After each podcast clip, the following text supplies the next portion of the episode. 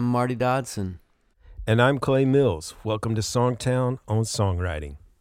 We've got a really special guest today, um, hit songwriter Barry Dean, who is not only a hit songwriter, he's a very amazing human being. And I think you're really going to enjoy the interview. So we'll dive into that and then we'll be back. Hey, Songtown, welcome. We've got Barry Dean in the house. Very welcome. oh, thanks for letting me be a part of this. Oh, yeah. Thanks for sharing your story. So I'm just going to read a few highlights off your Wikipedia page and your website. Okay. But Barry's a Grammy nominated songwriter. He's had multiple number ones. Um, he's got a long and impressive list of artists that have recorded his songs. And just, you know, one thing I found interesting in your story, because a lot of our listeners are in, in this boat, is that you were living in Kansas when you mm-hmm. started uh, coming to Nashville and writing. Can you tell us a little bit about that? What what you were doing in Kansas and how you kind of got started commuting back and forth? Yeah, I was I was working in a different job. I wasn't in a band or doing music in any way. I was uh, working for an education curriculum company there. And what happened was, um, uh, honestly, I was talking to my wife, and I really hadn't. I had done music till I was about twenty, and then I stopped, just cold stopped and I loved music, but I just became what uh, Artist Way book would call a shadow artist. I, if there was somebody who was trying to be an animator or an artist or a singer, I was going to encourage them and be kind of like, "You ought to keep going," but I, I was sort of hiding back, and um, so um, we were looking at. I got an interest in in a job in another town, and I mentioned it to my wife, and she made the comment, "Well, if that's your passion, we can do that." And I laughed. And she was like, "What's that about?" And I was like, "That's not how we're making this decision." I was in my 30s, and and I was not, still am not the guy that, you know, plays songs at a party or sits down at the piano. And I, I'm I'm very uncomfortable in those situations. And um, but I I said, you know, I, I that's not how we're going to do this. And and she was we'd only been married a short while and a couple years, and less than that, I think, because she said, "Well, um, just tell me what did you want to do in high school?" And I said, "Well, it doesn't matter, but I wanted to go to Nashville and be a songwriter and work there. That's I wish I had gone to Belmont maybe or out of college or uh, something like that and, and tried to do that, but I didn't do it. So that ship has sailed and." And she came back within uh, a few weeks. I'm not sure how many exactly. It said, "Will you take me on a cruise for our anniversary? I think it was our second or third anniversary." And and I said yes. And it was an NSAI song cruise. They did a couple of them. And so Prestwood and Angela Kaset and James Dean Hicks and that group, Steve Seskin was on that one. Mm-hmm. And they would talk about songwriting in the morning, Craig Wiseman. And then in the afternoon, you go do your stuff. And um, I just sat in the back and took notes. Um, and then uh, played a few song a song at one of the things and they encouraged me so i came to song camps and that was you know, I really didn't know anybody. I knew Jennifer Schott uh, because my wife and Jennifer Schott went to high school together, and I knew Jen Schott's dad, who had been a professor of mine. And then, um, then I met George Teren. I don't know if you know George, but he's just yeah. an incredible writer and a wonderful man. And and um, so uh, I never wrote with him, but you know, he would have coffee with me and and uh, you know say you ought to go over here and talk to these people or go over there and and um, so that's I started making the trips and doing that, but didn't know really anybody. So it was so I understand that feeling of coming into Nashville and you feel like it's kind of a walled city in a way because you don't know anybody. And um, I wasn't a guitar player, uh, still not a very good one, but I started taking lessons from Jen Schott's guitar teacher Ellen Britton, and uh, learn, trying to learn. So I was coming back and forth that way. That's really interesting. We have parallel stories in a number of ways. I quit writing when I was 20, uh-huh. laid it down for a long time because it, um, and then, um, I NSAI song camp was the first thing I did. That's amazing. So we, we okay. Had, yes. We got a lot of that yeah. in common, but I was born in, I mean, I grew up in Nashville, so I did, I didn't have the commute part. So what's, yeah. what started happening that made it make sense for you to move to Nashville? We, um, uh, I kept coming back and forth and and there was a, actually there was a woman claudia young who was running song camp at the time and um, i ended up being the helper for song camp um, and so I was helper for several of those, and um, and then uh, somewhere in there she said, "Hey, you know, you keep helping, and we appreciate it. If you want, you can stay at she, her and her husband Bob's house uh, when I was here." Uh, Steve Seskin would stay there, and so I got to sleep on the couch. He slept in the guest room, and I, I slept on the couch, and it was a it was a wonderful uh, gift because, you know, uh, all of a sudden I started spending more time here, and I don't know if we could have afforded to do it that whole time, you know, but she really helped us. And so I started making the trips and, and then um, there was a moment when um, it just tells you how things work. I, I had written a song uh, called "The Boots of Sunny Red" and was sung by a boot. so you know now I think I'm like, oh my god, uh, it was a jealous boot. He was a working boot, and he was jealous of a of you know Gene Autry's boots. And um, because they walked on carpet and all that. Mm-hmm. It was it sounds ridiculous and it was, but it was it was something that I wrote. And so this is just how the world works. I played that song for my my first publisher meeting. George Teren set it up for me. And man, not very long into that song, the guy stops and he goes, Who's gonna sing a song sung by a stupid boot? Which was a valid point, right? And um fair question. So I said, I said, you know what? Uh, I won't play any more songs if you'll let me come back a month from now and play you two songs. And he said, No one's ever done that before. And I said, Well, I just feel like they're all kind of this way, but give me a month to come back with two different songs.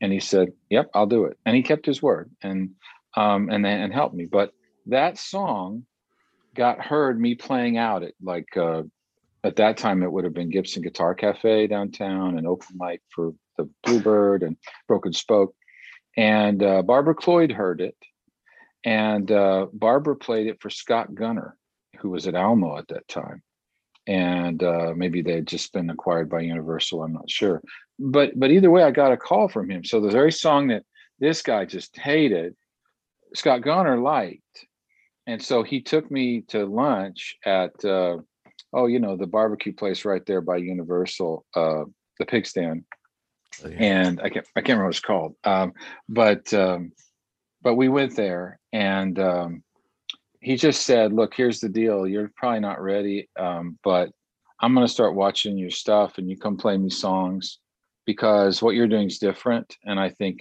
it could work. And the way this works is, I'm going to try to sign you." right before you get it figured out at as low as I can. he told you, and he really just he told me the whole thing. Like this is how it works and uh, I'm really grateful to it. And so then the next time I came to Nashville, um, because of Song Camp, um, I'd had a song critiqued as a I was just a participant in one of them, very harshly by a pro. I won't say his name, but he really didn't like it. I mean, but at the end of the first chorus, uh, he just threw the lyric on the ground, stopped it, and said, "This is a piece of trash." And, and I heard myself say, "Yes, but why?"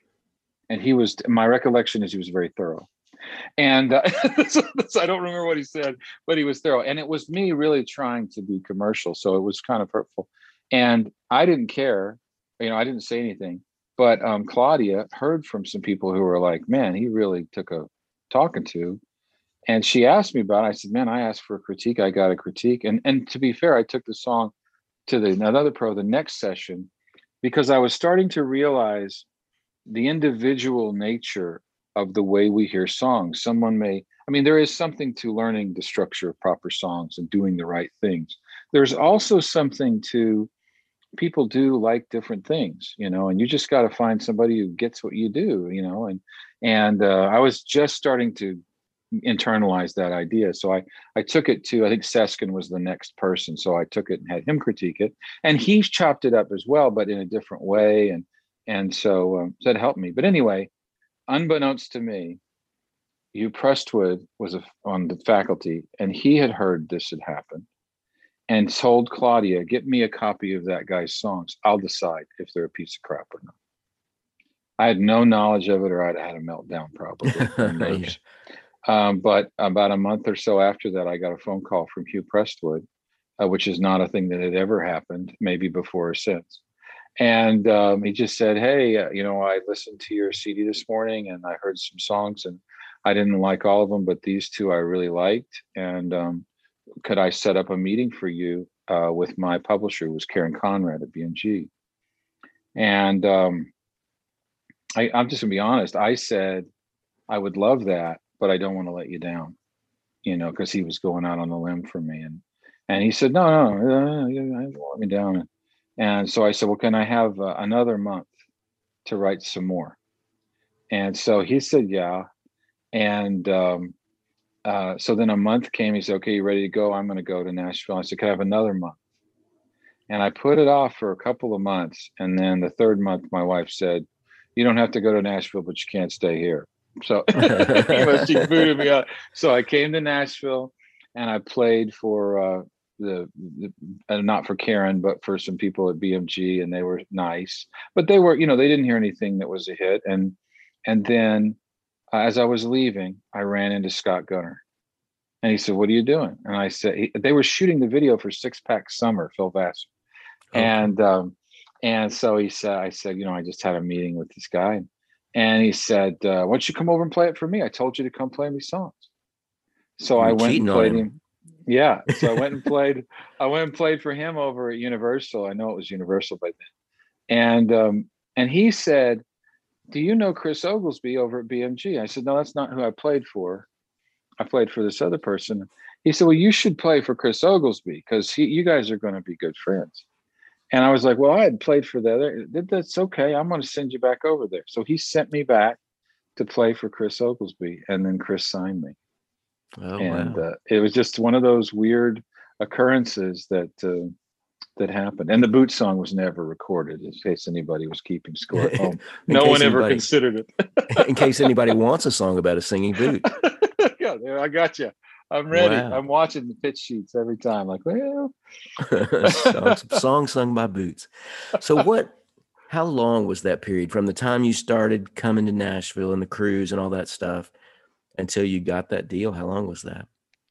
Um, I think it would have been, and Jen, my wife would know exactly, but I would say two or three years before I got a deal. Because I, like the first year we did the cruise and a song camp, and that was a lot for us, you know, to have taken these two trips and and it was this different thought, right? And then the next year, I think it was like 20 days, 15, 20 days.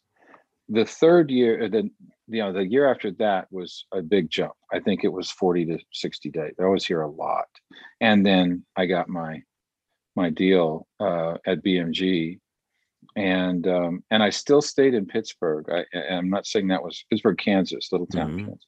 Um, so I'm not saying that was the right thing to do, but that's what I did. I was I was still pretty nervous about it. Um, so yeah, I think it was about three years um, before I got the deal, and then even after I got my deal, I stayed in Kansas for about a year and a half because I was really intimidated. And that year, the year and a half, I know I spent 70 days in Nashville and had a, my family in Kansas, so it was mm-hmm. it was mm-hmm. tough, you know. And it sounds like your wife's been really instrumental in kind of pushing you into the things yeah. and cheering you on. Yeah, it's counter the normal story honestly. I mean, now I will say, you know, we had a lot of friends back home. We had a few couple, two friends, uh, couples that supported it and really cheerleaded it. But we had a lot of people that had known me for a long time and were saying to Jen secretly, you know, you need to talk to him. You know, he needs to, maybe he's having a midlife crisis, maybe this or that or the other, you know.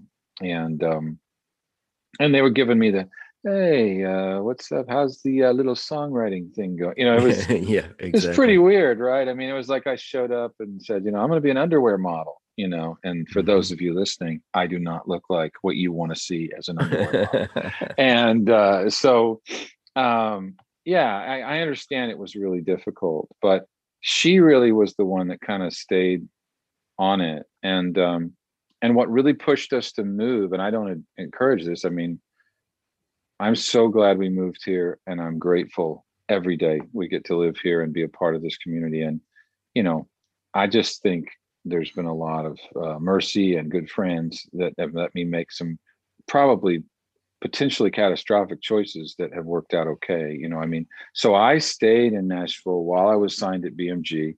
I was still mostly like 90% writing by myself I wrote with Don Poythress and I wrote with uh, Jeremy Spillman a little, or maybe I think I just started writing with him. and I got to write with Donny Lowery, who was just a masterful writer, and um, so, but uh, very few co-writes, and um, and then um, I did get to write with.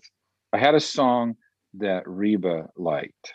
Um, it ended up coming out after the other one, but it was the first one. So Reba cut this song called "Moving Oleta" that I wrote by myself, that I did not believe anyone else would get. It was very personal. It's structured improperly. Um, there's a whole lot of reasons it shouldn't have been that, but it was for me a door that opened, and that set up for me writing uh, with Tom Douglas. And uh, so he and I then our first write was God's Will, which Martina recorded, and then was on uh, came out as a single.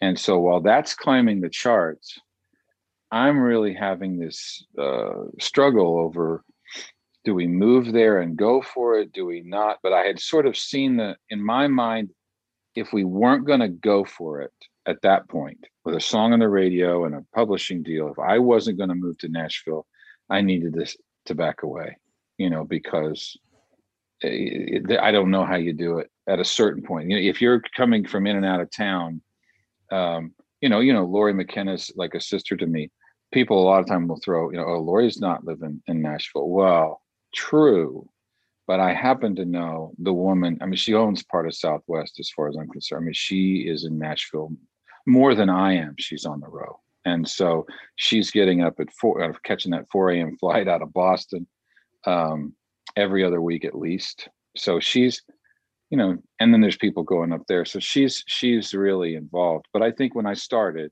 I needed time to get accustomed to the idea that we were going to move the whole family here and go for it. I just it was too big of a lift for me at the beginning. So and you you already had kids at that time? I did. Yeah, we had Alex and, and then my uh, my daughter Catherine, and uh, so and Catherine, you know, it really is neither here nor there, but it is in a little bit. You know, she has uh, cerebral palsy, and so you know we we knew she would be with us, you know, probably the rest of our lives. She's, you know, special considerations for the house and things like that. So it really was, to me, my tendency was to think, ooh, we should play this very cautiously. Um, and I think to Jennifer, my wife, her her view of it was there's a children's hospital and better opportunities medically and therapeutically for Catherine. There's good schools. Let's go. And uh, so, and as as Tony Arata always says, we compromised, and I did what she she said and uh, so we could, and we really did have an argument about it. God's will was in the charts, and we were having this argument, and she's arguing to go, and I'm arguing the safe route to stay, which would not have been safe. I tell mm-hmm. you now, but uh, now I can see that. And um, in the middle of that call, the landline, we had a land phone with a caller ID on it, rang, and it was Tom Douglas, and I had spent two days writing God's will and maybe I talked to him one other time at a coffee shop. So I didn't really know him that well. So the phone rings. It's Tom Douglas. We stop our disagreement. I pick up the phone. Hello, Mr. Douglas. You know, and he's like, "Hey, I just wanted to tell you if you were. I just thought of you today. If you were ever thinking about moving to Nashville, now's the time to do it." And I said, "I'm 38." That was my response. I'm 38 years old. And he said, "I was 42." and they let me in. And if they'll let you in now, I mean, if, if you don't come now, you can't say you didn't get a second chance. And I said, thank you. And I hung up. And Jennifer said, what do you say? And I said, I don't, I don't want to talk about that right now. I want to keep arguing. so no, so anyway, we did move uh, in the summer and we settled into it. And I will tell you, you know, the first I moved here and so it's been 15 or 16 years and man i'd gotten those first two cuts pretty quickly and um, then the next several years were it was pretty dry you know I, I i worried i had led us to the desert to die you know because mm. you're writing and i probably was writing i think i did so many things out of fear and i would say you know if you're if you can find a place, and I've had to work on this myself, where you can sort of leave that at the door and let songwriting be your release, your your play, your your joy. And no, I know there's stuff I'm going to deal with when I walk out, but in this room, and I hadn't figured that out yet, but but it uh, but when I did, it really helped. But yeah, it was several years then. It was it was quite a few years before I had a hit song. I would get a cut here or a cut there, enough to keep my deal, you know, so to speak. And uh, but it was not good. And then pontoon happened. So yeah, I think a lot of times we get we get that one hit or you know big single, and we think, okay, it's gonna be easy from here on out. You know, they'll just keep keep coming in, you know, and that's yeah. not, you know, it's not the case. Most of us have those dry spells, you know, where yeah, we have a couple things hit and then we have a, little while when nothing seems to be seasons. Happening. There are seasons, you know, and yeah. and in some ways, if you I don't know if it's true, but I don't think I thought that way. But I, I think if you know that coming in, then you can plan accordingly, you know. And when I was coming back and forth from out of town, if somebody's doing that, I would always think in terms of,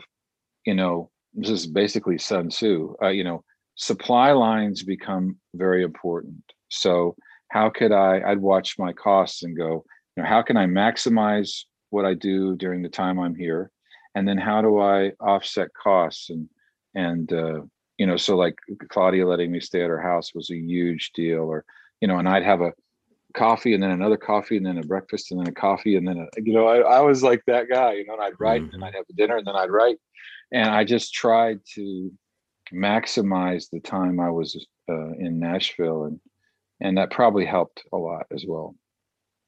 What inspires you? What inspires you to write? Well, um, I would say there was an article I read, and I'd never thought of it, but I think it's how I process the world. I think deep down, that's my most effective, honest way to process something. If I'm frustrated about something or I'm moved by something or you know and so i try to note things that either make me feel a lot of joy or frustration or and i, I that's what i tend to write down are those things and and um, i'll even read uh, magazines or newspapers i know i probably disagree with just to see what it'll stir up in me and god's will was that way. It was something that popped up and you're like why is that so why'd that irritate me when that person said that? And then i would just write about that for a while and and uh, so and i you know i love i like to read so i am a person and i love to listen to podcasts and and all that. So i i'm just constantly kind of trying to soak it in. I think that's it's interesting you bring that up. I, I that's so that's very wise. That's so you i mean inspiration and finding inspiration is really the professional part of the job. At a certain point, you know how to write songs, you know how things like that work, I think, but you what you're really looking for is something moving to write about, something that matters that you want to talk about, even if it's what's Don Henry say, even a ditty should have a courage to be a song. You know, mm-hmm. even if it's it, it can be joy. You know, I, I didn't write fun songs at all after that boot song uh, because you know I got reinforcement and success from really sad ballads, and so and I was a music. I saw myself as the music guy, not the lyric guy, and then it was over time I changed over to going, gosh, you know I haven't left a co-write that didn't that was going, boy, we almost had it, but we couldn't come up with the music. It was always the lyrics.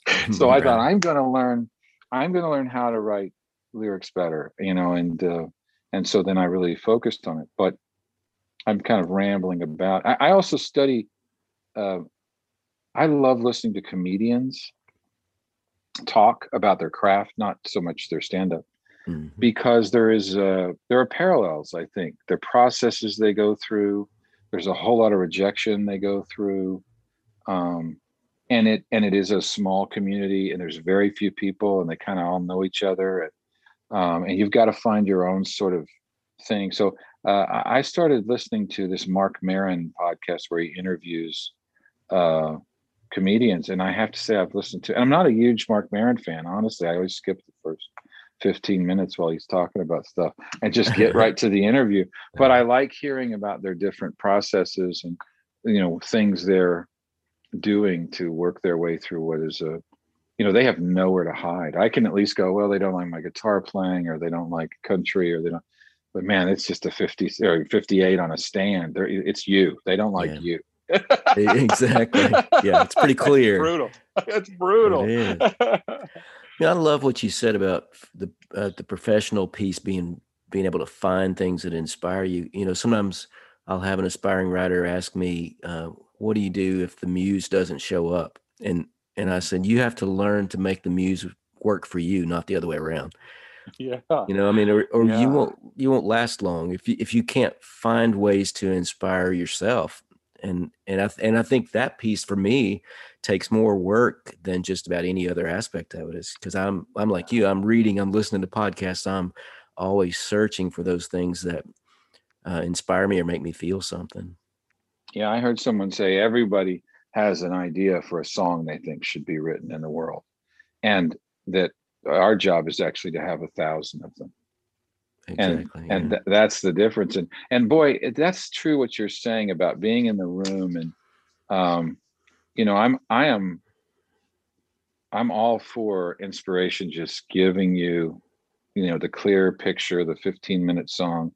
Um and that and that has maybe happened to me it has happened to me but not very many times mm-hmm. but i do think there is some that's a pretty arbitrary thing. You look at the great TV writers and the great movie writers, the great comedians, they make a consistent habit, the great novelists as well. And I think if it wasn't creative and if it wasn't um, truthful and organic and real, all of those people wouldn't be using the same process, which is I show up to the page and I respect the process and and I do my best. Now, the other thing I would say is for me, um, I kind of I'm like you. I I turned my room into a a bunch of tools. You know, I'm just going to make tools. So I had uh, four dice, die, not what it multiple of them, mm-hmm. uh, in a Yahtzee cup.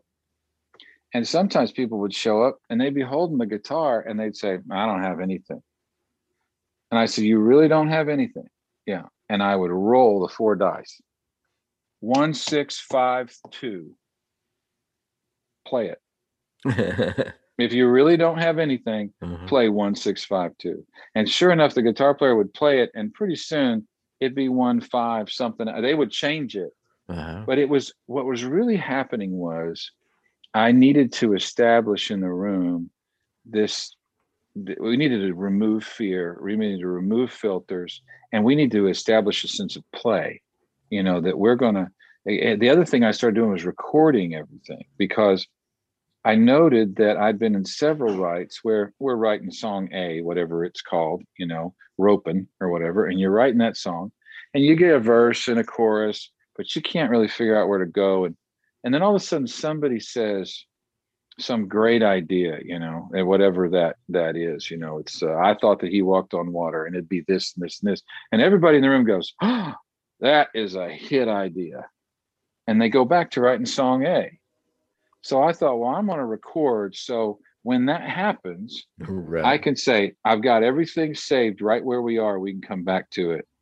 Let's jump, let's follow that thing that lit us all up, you know? No, and awesome. uh, if it's done wrong, you know, you end up chasing six songs and then, then you'll know you need to settle down and write one of them but uh, but exactly. every now and then I've had success with that. I feel like um, Girls Chase Boys with Ingrid came out that way. Diamond Rings and Old Bar Stools was a, a, a song that was written that way, where we'd slog through something for some reason, working out our chemistry.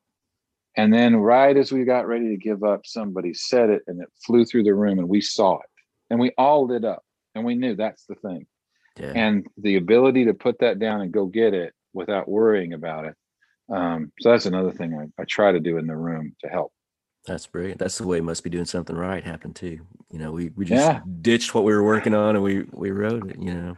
Yeah, there it is. Yeah. Exactly. Mm-hmm. Well, Barry, thank you so much for your wisdom, for sharing your story. And uh, I know a lot of people are going to enjoy hearing this. Oh, thank you for letting me be a part of this. This is exciting. Thank you so much. You're welcome. Take this care. Great. This is cool. All right. Take care. Hope you enjoyed that. And you can check out Barry Dean's music. He's written some great songs. Um, we've got a question coming up. Clay is going to answer one from our Ask Marty and Clay forum on Songtown. And it's a common question we get. And so I'm going to turn it over to Clay.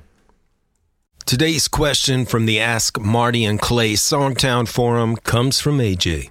He asks When you sign a staff writing publishing deal, how many songs a year does your publisher expect you to write? Well, AJ, most songwriting contracts require the writer to turn in 12 whole songs a year. And if you're co writing with one other person, then that would be 24 songs a year. If you're co writing those songs with two other people, that would be 36. Although your contract calls for just 12 whole songs per year, that is really a minimum most publishers are going to expect you to complete three to four songs a week. And that can be a challenge when you first start out as a writer. I remember my first publishing deal with EMI. I signed, and the guys around me were writing three, four, or five songs a week, and I really struggled my first year to come up with that.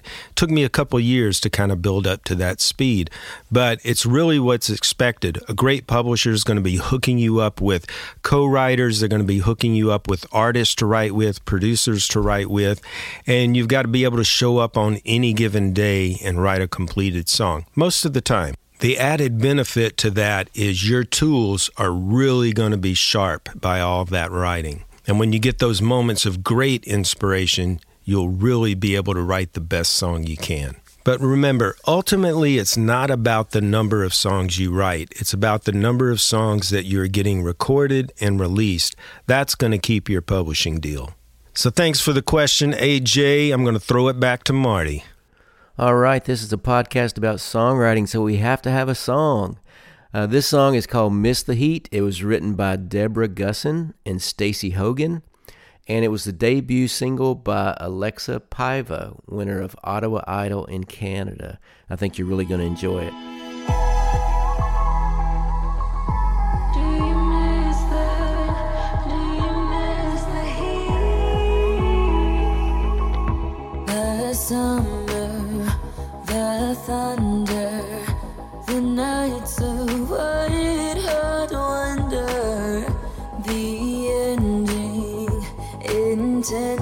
To go our separate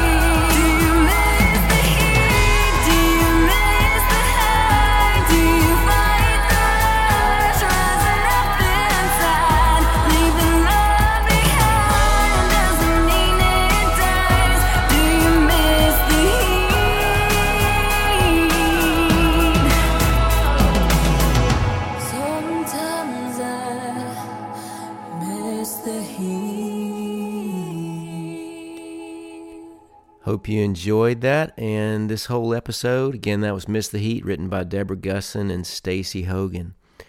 Um, if you've enjoyed this podcast, please rate us, follow us, subscribe, tell your friends, all that kind of stuff. Uh, in the show notes, we've got information about Songtown. We've got information about uh, the the writers of the song that you'd heard and the artist about Barry Dean. We got all kinds of information there, uh, as well as some information and links to uh, some books that Clay and I have written. One about lyric writing called Song Building, and one on co writing called The Songwriter's Guide to Mastering Co Writing. So check those out. We hope to see you next Tuesday, and thanks for listening.